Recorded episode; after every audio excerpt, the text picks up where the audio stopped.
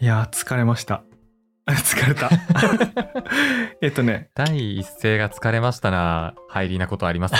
そう初めてかもしれませんね。あのつい5分ぐらい前にゲームオブザロータスっていう新しい NFT コレクションの発売前日 AMA をやって1時間20分ぐらい喋ったっていうのもあるしあの昼は昼でですね、あの会社のメンバー向けに90分間ずっと喋るっていう。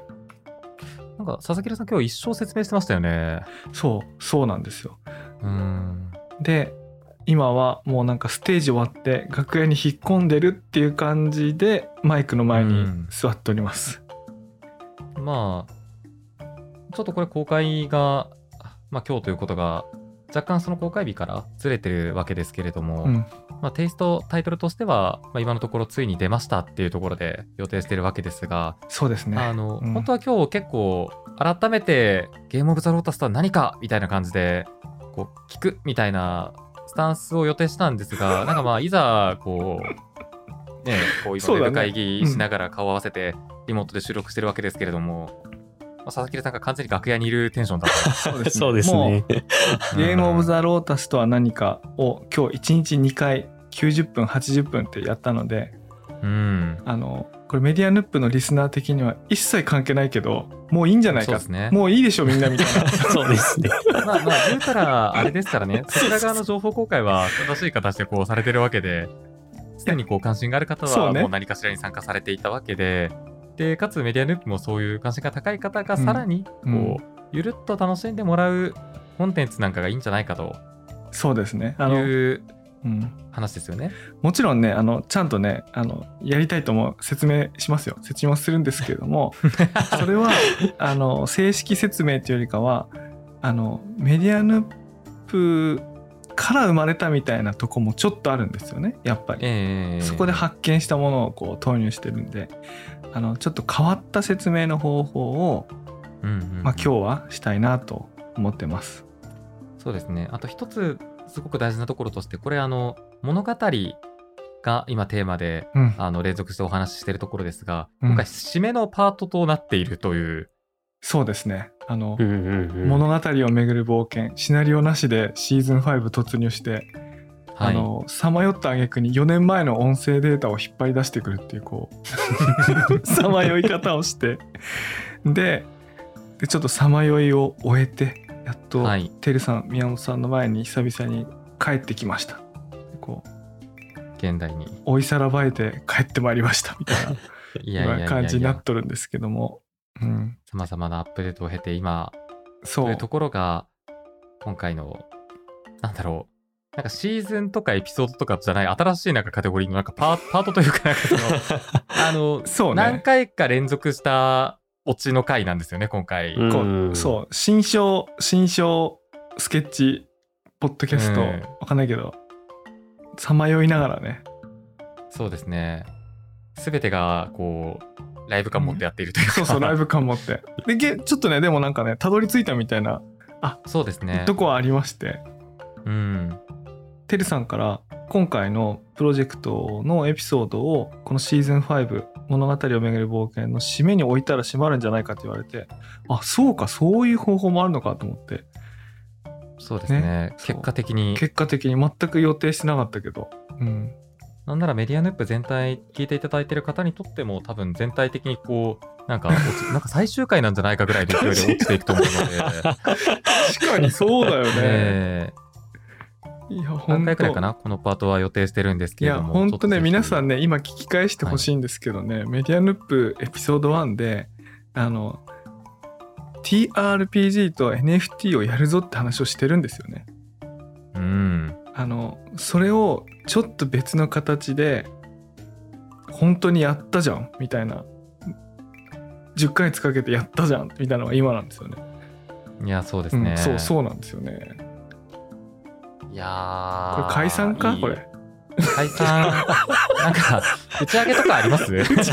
そうだよ、解散じゃない。わ最終回と打ち上げとって、まあ、解散じゃないわ、打ち上げね。するとしてもなんか一つの大きな、まあ、区切りというのもちょっと不思議な言葉ですが、まあ、オチとして。すごく素敵なものがついたんじゃないかなと個人的にも思いますし、そうですね。そんな話ができれば良いのかなと、はい。楽しんでもらえればいいかなと思っております。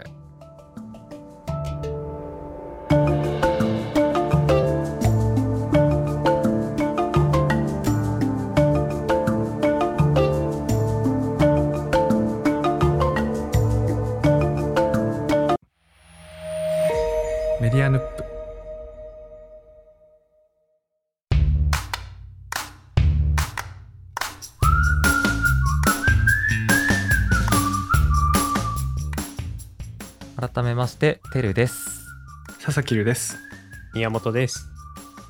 はい。では、えっ、と、今回、えっ、と、パ最後のパート、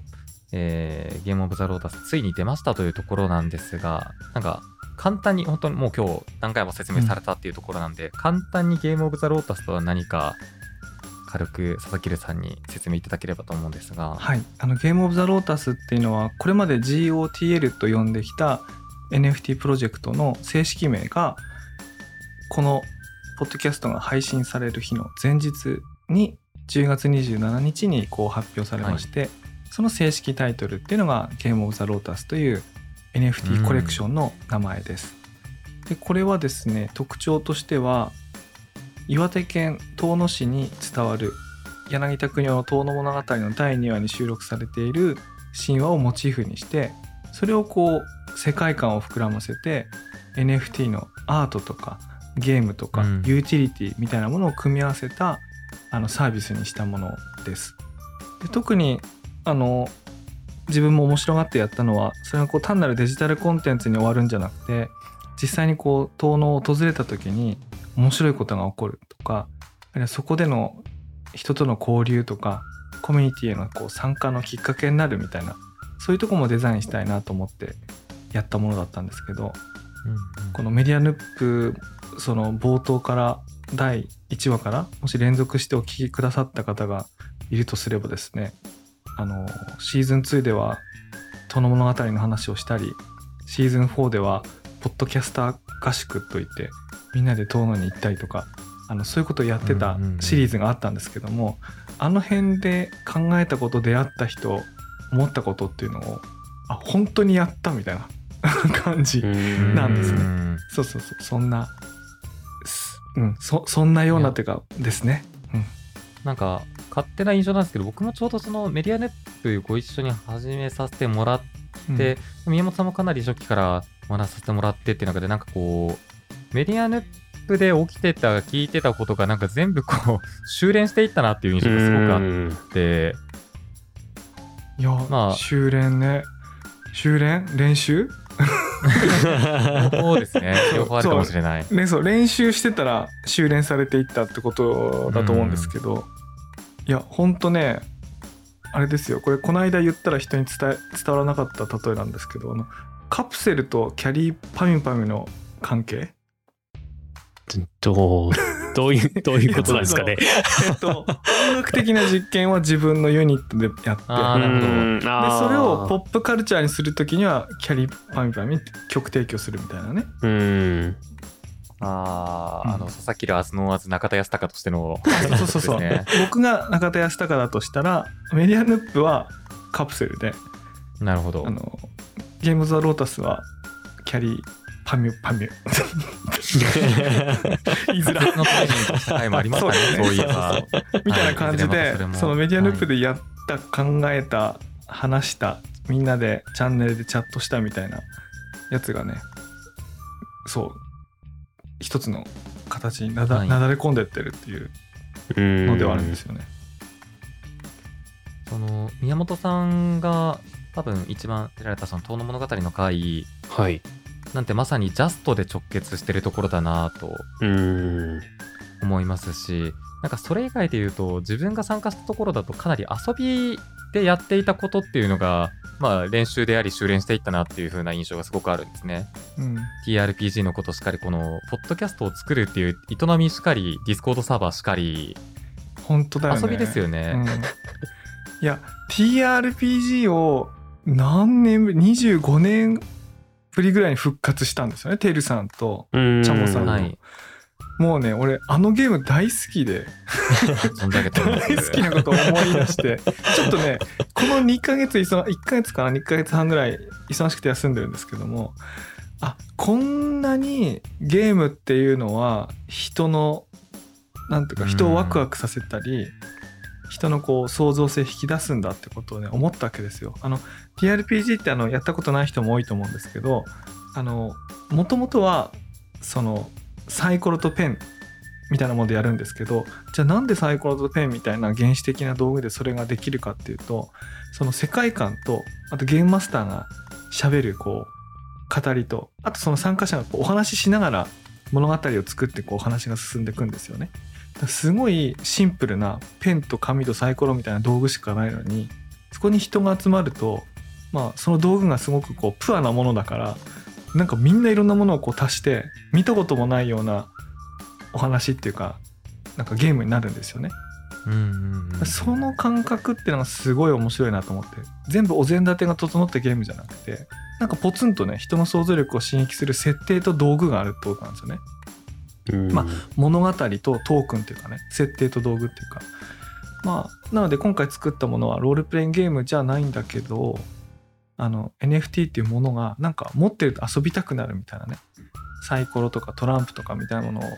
前にすると人ってついつい遊んじゃうと思うんですけどなんかそういうものしたいなっていうののねこうインスピレーションは TRPG から来てますねやっぱり。このその今物語とトークンっていう話の対比があったなと思うんですけれど、うん。なんかまさにあのそこが面白かったところなんじゃないかな。佐々木さんが面白いと思ったところなのかなっていうふうに思ったところが一つあって、うんうん。そのプアなものプアな道具しかない。その鉛筆と、えー紙で遊べてしまう、まあ、これ全然プアであることが利点であるすごくいい美しい話なのかなと思うんですが、あの NFT であったりその NFT を使った物語というプロダクトサービスうん。これって多分なかった情報がなかった先例がなかったゆえに、まあ、その作り方としては非常にプアというかその前例がないもう模索していかなきゃいけない。うん。でも手段はいろいろ考えることができる。なんかそこがそのプアさと結構想像力を豊かにしていくところと近しいのかなっていう気がしていてかつあのゲームオブザロータスこれどこまで話していいのかわからないので後でカットするかもしれないんですが あの、ふるさと納税を使うじゃないですか。あもう全然それ発表あ大丈夫な済みのやつなんで。よかったよかった。うん、寄付でね。イーサリウムを直接その使わない暗号通貨を使わないっていうところがその間口を広げることにもつながるしそのそもそもの仮想通貨人口よりも、よりもっていうとあれですけれどもまあなんかこう使われるケースが多いみたいなうん。形でふるさと納税を NFT に絡める、まあこれも一つ想像力が働かれたところというかなんか工夫のポイントなのかなっていうところが多分そうですよね。ふるさと納税にしからず随所であるじゃないですか。そうそうそう。あのエピソード何歩だったかな。あのポッドキャスター合宿の 第何話かのそうなんですよね。ちゃんと。ちゃんとどっかで話してるリファレンスる？第何話かの時にその NFT 勉強会今日昼間やったんですよ。だってなんかあのポッドキャスター合宿の時ですね。そうそうそうはい。そうそうですね。喋ってるエピソードがあるんですけどあのその時がそれなんですよね。ええ。その北海道の余市町がアルヤームっていう会社さんのその一緒に提携をしてこう出したふるさと納税 NFT ってこう、まあ、先進的な事例があって。で僕あすごい面白いなと思ったんであの遠野市のそのいろんな事業者さんとか市役所の方なんかに「いやこういうものあるんですよ」ってこう説明してう喋っ。た勉強会をこうやったんですね。その日はまあ休み取ってて自分のプライベートな時間として、あのやったんですけど。でその時に僕すごい切り返しを食らったのよく覚えてていや、うん。NFT 作るのめちゃくちゃ簡単だから遠野市さんとか事業者さんとか作ってやったらいいですよとかって言ったらいやいやでも簡単って言っても僕たちには作れませんよ簡単なんなら作ればいいじゃないですかってなんかい言われて 確かに俺今目の前ですげえ簡単だからさって今言ったなと思って。確かその時ってメディアデックの NFT 自体は作ったところでしたよね。そうそうそう。ああ、そっかそっか。だからね。僕は嘘はないわけなあの、かうん。作るのが簡単なものもあれば。作ってはいた。のは作ってはいた。そう僕その時は僕作ったことあったしあのものによってはね簡単に作れるの嘘じゃないんですけど。うん。でもこうこう言われてみたらいや確かに自分がやんなきゃなって思ったんですけどやり始めたらなんとかすごい複雑なものができたそうなんですよ。そそこがすごく僕は気になっていて、そうだねあのーその日らへんに、大体その日前後を境に、大体そのポッドキャスター合宿、だいたい NFT 合宿めいたものになっていったなっていう印象もかなりあって、個人的には。ありましたね甲斐さんがねあのはい面白がってくれて、そうですそうですね。確かに、ところどころ言ってますもんね、ポッドキャストの週。焚き火中も言ってた気がしますね。焚き火中 はいあっ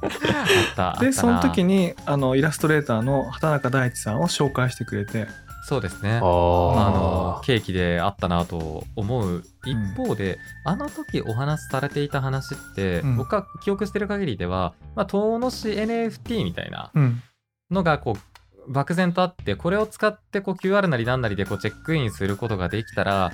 であのなんていうんですかね。あのをいろんな単位でやれたら市の中のいろんなサービスを提供なんかこう優遇されるだとか、うん。みたいな形でできたらいいよねっていう流動感。これ簡単にできるなって僕も確かに思ったのを覚えていて、でふるさと納税っていう仕組みも確かその時から話としては上がっていたはずだったので、うんここまではすごくそうなるのかなっていう理解はあったんですね。うんある時ですね、あのゲームオブザロータスという言葉が聞こえてきたのが、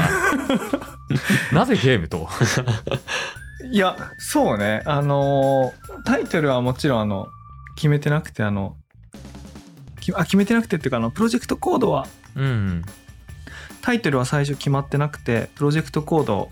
で呼んでて後から決まったんですけどこれ物の物事の順順序としてはえっとね5月の後半にそのポッドキャスター合宿をやって NFT 勉強会を地域の人とやってそれならあなたがやればいいじゃないですかみたいなまあ そんなまあいやもっと優しく言われましたけどうん。言われてほうと思ってでで企画書を書いたんですよね。それが5月のはいはい。28日だったんです、あの東京に帰ってきて新幹線の中で頭で考えたやつを、まあ、自宅帰って2時間ぐらいでパッと書いてあできたわと思って。で実はその時何をやってたかというと6月14日に「A Wizard of Tono」っていうブック NFT の発売を控えてたんですよ。そうでしたね。だから来週「アウィザード・オブ・トーノ」の発表だって言ってんのに6月9日に新プロジェクトのキックオフしててなんか なんかねあの時すっごい忙しくて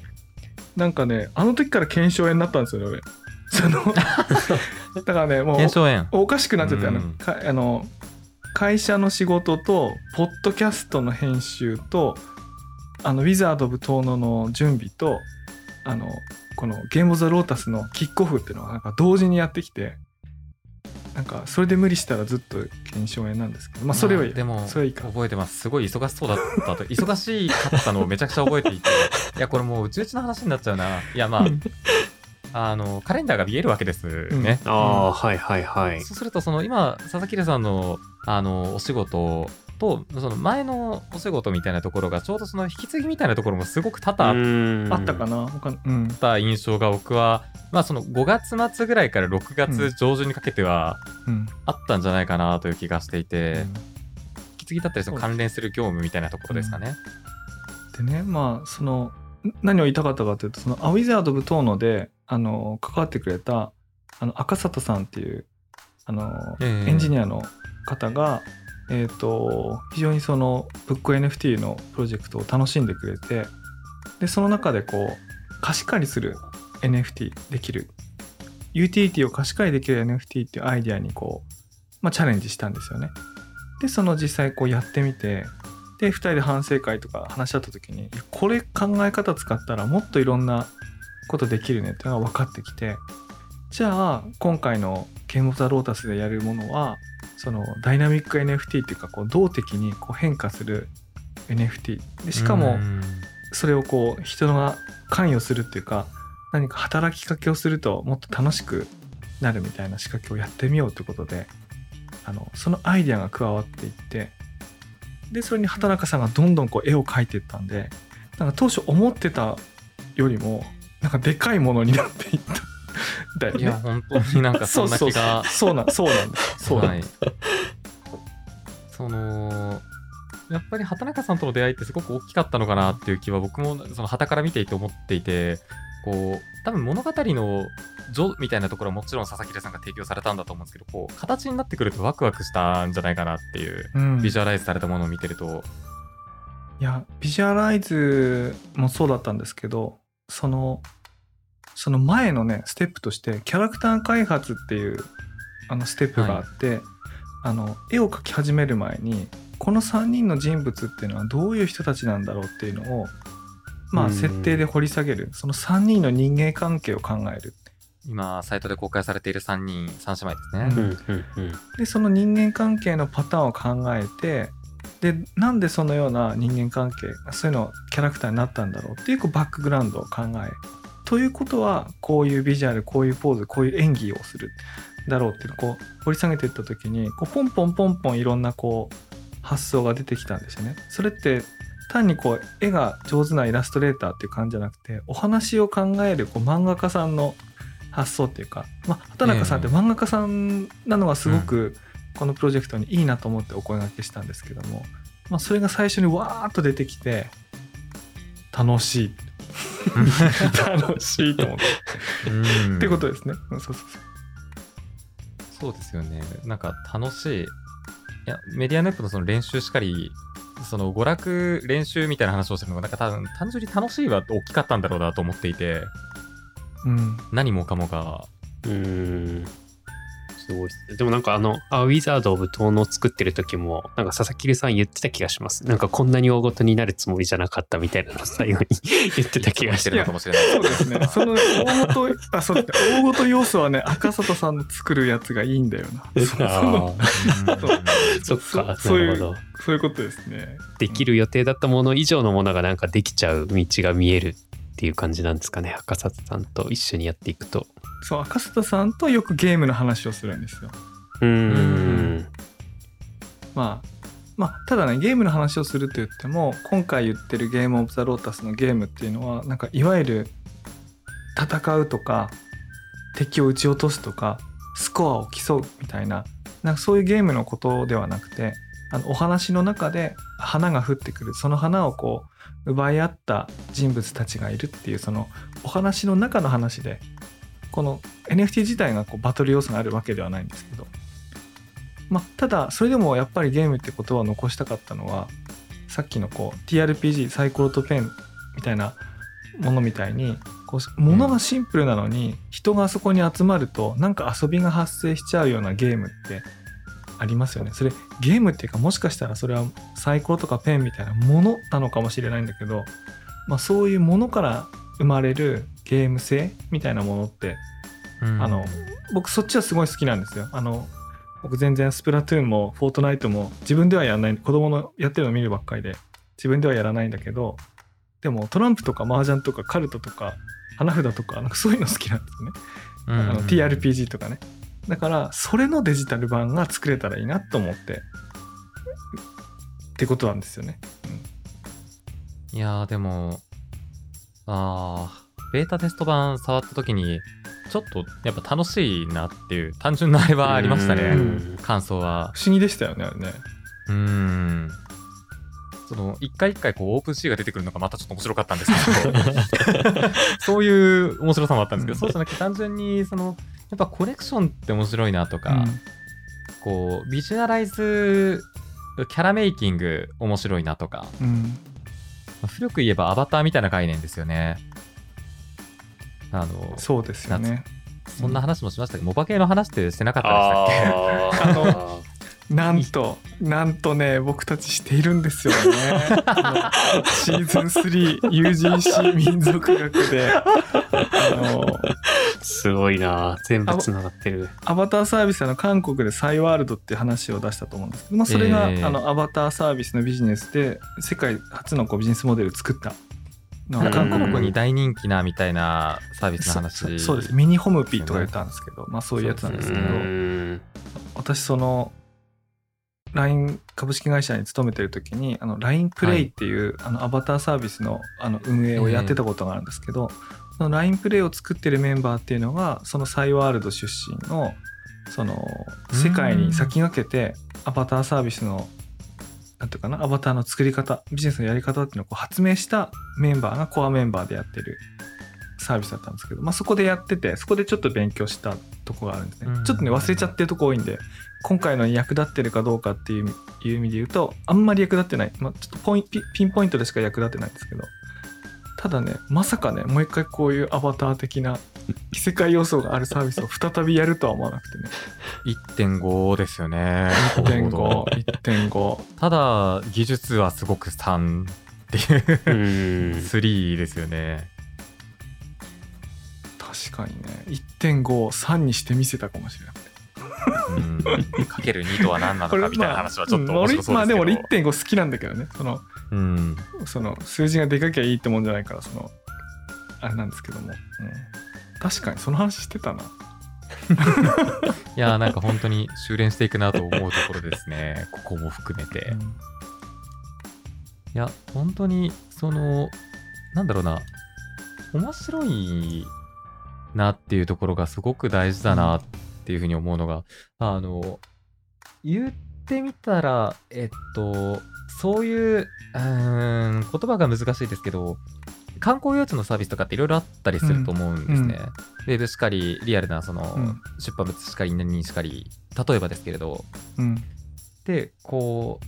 ゲームだとかっていう形の直接的なものじゃない。どっちかっていうとこう誰かが考えた企画でっていうのがこう手手触り感がある企画が多いなって思う一方でこの NFT 全くそういう感じがしないなというか手触り感がないっていうとまた違うんですけどこうまあ sophisticated な感じがするというかそういう印象を受けるんですね個人的には。おおそれは良い意味で？どどういう意味？どこれはすごくくいい意味で。あいい意味で？うん。はい、あのーなんだろう、いい意味でビジネス感があるなというか、確かにでもそれさどっちがいいと思う？なんていうか なんか余白が余白があってっていうかいやここしっかりしてねえんだよなちょっと俺加わってちょっとやってやるかみたいな思わせる方思思わせるってよそのそんな狙ってできないけど思ってもらえる方がなんかどんどんこう巻き込む力が上がるみたいなこともあると思うんですけど。うん。個人的にはなんですけど、うん。あのー最悪カットしますけど、行政主体のものって、その巻き込まれよっかってなるのって、相当行政にコミットしたくなる人間だと思うんですね。そうねなかなか思わない、行政職員な気がするんですよね、うん半ば。うんでもそうじゃなくって、これをもっと自分もここに加わりたい。加わった結果、より洗練させていきたいっていう、こう、それこそ DAO 的なうんこう活動していきたいって思わせる方が個人的には大事なんじゃないかなと思っていて、そういう意味で言うと別にその最初から手触り感満載である必要はあんまりないかなうんと思いますね。あのそうねちょっとあの何がねあのいいかわからないですけどもあのそうとりあえず一生懸命作りましたと。なんかもうね計算する計算する余裕はないです。その程よく力抜けた方がいいのかとかなんとかとかあのそんな計算する余裕はなくいいなと思うものをみんなで一生懸命作りましたっていう。そんな感じまあそうですね。行政っぽさっていうのがいい意味でないなっていう気がしたなっていう印象の話でしたが、うん。すごくそこを佐々木さんが計算されていたわけではきっとないと思います。なんか、うん。見ていた限りもう大変そうだったので。まあ、た 楽しくいや本当に楽しくもう最初から最後まで、あの楽しくやりましたよ。あの、うん。あとそのメディアヌップでやってきたことの延長で言うと,、えー、とこれはポッドキャストに収録はしてなくて、えー、と Discord の中での勉強会で4回かな？あのぐらいやったと思うんですけども Web3 勉強会みたいな名前で、あのー最後の方は Web3 登山隊みたいな名前にしてて Web3 ので何かやるってことはその山の麓でなんか山を見上げてる人はたくさんいるんだけれどもいざ登り始めると誰もいないと。あの、うん急に人が少なくなるみたいな例えでまあ 5,000m 級のベースキャンプあたりにこう来てみると登頂を目指す人が何十組かはいるんだけどあとはもう観光客ゼロになるみたいなねなんかそんな例えで言ったんですけどその例えの延長で言うとまあそのゲーム・ザ・ロータス昨日出しましたと。それいわば山一回登りましたって感じに相当すると思うんですけどあの僕たちしかいないかったっていうか あの、まあ、本当に誰もいないっていうんだろうな感じでしたね。なんかどあそれがねどういう意味かっていうかあの詰まったこれどうやるんだろうって詰まった時に解決方法がなんか分かんないんですよね。なんか、ううんんでもちゃんと世に出せたってことはちゃんと調べて考えれば出せるんですけどなんていうか裏に答えの書いてない問題集っていうかさなんかこうそそういう感じだった。すごい傍から見てたら総合格闘技的な印象はすごく受けましたねう。んいやしかもねそれがなんか技術的な話だけを僕今してたんじゃなくて あのなるほど。違う違う意味であの違う意味でもあるわけよそれがね それってこの後話せる話ですか？ここでは話せないんだけど、あのなるほど。うん、でもあれですよ今朗らかにしていられるぐらいにはそういうのも解決 そういうのも解決してきましたっていううんいやーよかったです。本当に。いろいろ。なんかはい。思いもよらないっていうかねあそんなことあるのかっていうまあ。ああ、佐々木さんが遠い目をしている。そう。そう なんかそうですね。まあ本当にこう空気の薄い山をちゃんと登って登ってこれからどうなるんだろうな。とりあえずこう出し今出しましたって言ったんですけど収録してるのは明日出しますっていう時なんで,、そうですね。これ収録終わったらあの作業に戻りますっていう感じなんでまだ山登るんだっていう感じですけれども、こっちからしたら。いやいやいや僕あのねあのちゃんとちゃ僕たちとかね私たちって言わなきゃいけないんですけどチームあの皆さんでやってるので、こうこの時間もこうあこれどうやったらいいんだろうってこうえこうえ頭ひねってるメンバーがいるんでそこのところに戻っていくんですけどもなんかあるんですよね。一緒にメンバーと登ってるということですね。確かにすごいそのメンバーって登ってるかって言ったの僕も今回その制作にご一緒させていただいてウェブサイトのところを担当させていただいたんですけどこうやり取りしてるその Discord の中でも何個かチャンネルがあって進捗がかなりその1週間毎週その全プロジェクトのメンバーあ全えっ、とそのそれぞれの役割ごとにバラバラになっていても全員が集まるミーティングが毎週1回あって、そこでこう現状共有みたいなのがされるんですけどそこでのボリュームも結構あるしどんどんどんどん日々変わっていく情報みたいなのがあってなんかこれキャッチアップできてるのって佐々木さんだけじゃないのかなぐらい あったんですけど、なんかそれをこう見事みんなで登っていくためになんかそれをこうメンバー全員に周知ししつつそれぞれの分野進めてるのを僕はディスコで眺めてるだけでもあすごいこれは疲れるなというかなんかやっぱりモチベーションがないとできないよなと思って見てましたね。印刷してっていうだけでも単純にそれだけで飲めそうです一冊本ぐらいできるんじゃないかぐらい多分情報量ねだからねちょっとね。宮本さんにはちょっとご苦労をかけたっていうかねあの宮本さんが引っ張ってるソリのロープが切れかけてるなって僕遠くから見て思うんだけど あの僕はそのもうちょっと先頭のソリにいて宮本さんを助けに行ったら僕が引いてるソリが山を滑り落ちちゃうみたいなことがあって宮本さん今大変かかもしれないけどそのロープ自分で直して自分でソリで上がってきてくれよみたいあ すごい。その目線はでも感じてましたね。確かに。助けて 助けてやれなかったっていう気持ちもありつつもまあ宮本さんから見たらこれ助けてくれる状況じゃないよなとも見えたと思うんで、まあ、お互い頑張ろうなみたいな。そうですね。その最中にはもう言葉を交わす必要もなく目を見るだけで分かるような関係値もあったわけですね。うんすごい熾烈な道中というかそれが全てウェブで起きてるのがちょっと面白いですね。本当ですねなんかありましたねそういうの。うんまあそれがついに出ましたということですね。このポッドキャスト公開されている頃には。うんただ今日はちょっとお疲れみたいなので一旦ここで締めてこの後の作業に戻っていただこうかなと思います。これねちょっとねまだね今日最終パートみたいな物語を巡る冒険最終パートって言ったんですけどやっぱりちょっとまだねあの喋りたいことがあるというか今日疲れてて喋ってないだけで喋りたいことあるから えっとこれあの1回で収録し終わらずにあと2回ぐらいこうやりたいなとで多分2回ぐらいやるとこのシーズン5が閉まるんじゃないかなと思うんで一旦今日これで閉めて、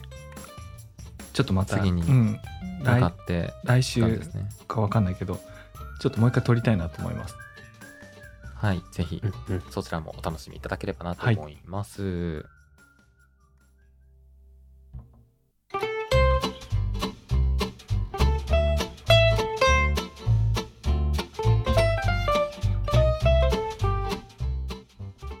メディアヌップではニュースレターの配信と Discord のサーバーも公開しています。番組の中に出てきた本やリンク、ディスコードへの招待はニュースレターで紹介していますので、ぜひチェックしてみてください。最近では Game of the Lotus の話題なんかもたくさんしていると思います。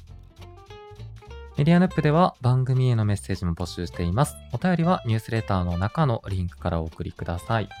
あと今日出てきたお話の中でわからなかったことだったり、あの、ゲームオブザロータスであったり、トーノに関心があるということに関しては、ニュースレターの方でもうちょっと詳細に書かれているかなと思いますので、そちらを見ていただければより楽しいかなというふうに思います。はい。では、ここまでのお相手は宮本と、テルト、佐々木るでした。はい。それでは、ご機嫌ヌップ。ご機嫌ヌップ。久々に言ったな、これ。久々に出ましたね。久々っていうか2回目ぐらいじゃない？うん、2回目、頻度的には相当、これも修練した？台本に、台本に書いてあった。